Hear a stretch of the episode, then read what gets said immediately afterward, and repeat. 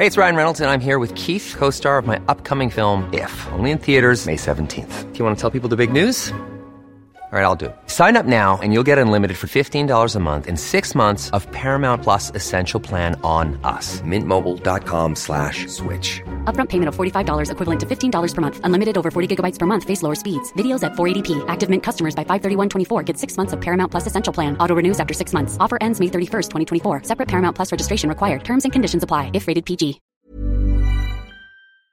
Peso up versus dollar. PSEi regains ground.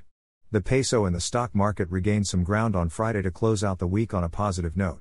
The currency strengthened by 6 centavos to P56.795 against the dollar, while the benchmark Philippine Stock Exchange Index, PSEi, added 48.08 points, or 0.79%, for a 6,142.79 finish.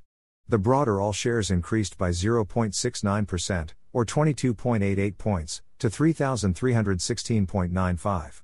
The peso opened trading at P56.85 colon dollar 1 and ranged from P56.765 to P56.9. Volume reached P994 million, slightly higher than the P815 million recorded in the previous session. Michael Ricafort, chief economist at Rizal Commercial Banking Corporation, said that rise was due to hawkish signals from the Banco Central ng Pilipinas that interest rates could again be raised in November. Regina Capital Development Corporation Managing Director Luis Limlingan, meanwhile, said the PSEi rose due to bargain hunting and as investors' expectations aligned with that of the Fed, Federal Reserve, to maintain the status quo for now. He noted, however, that others were left speculating how long interest rates will be kept elevated.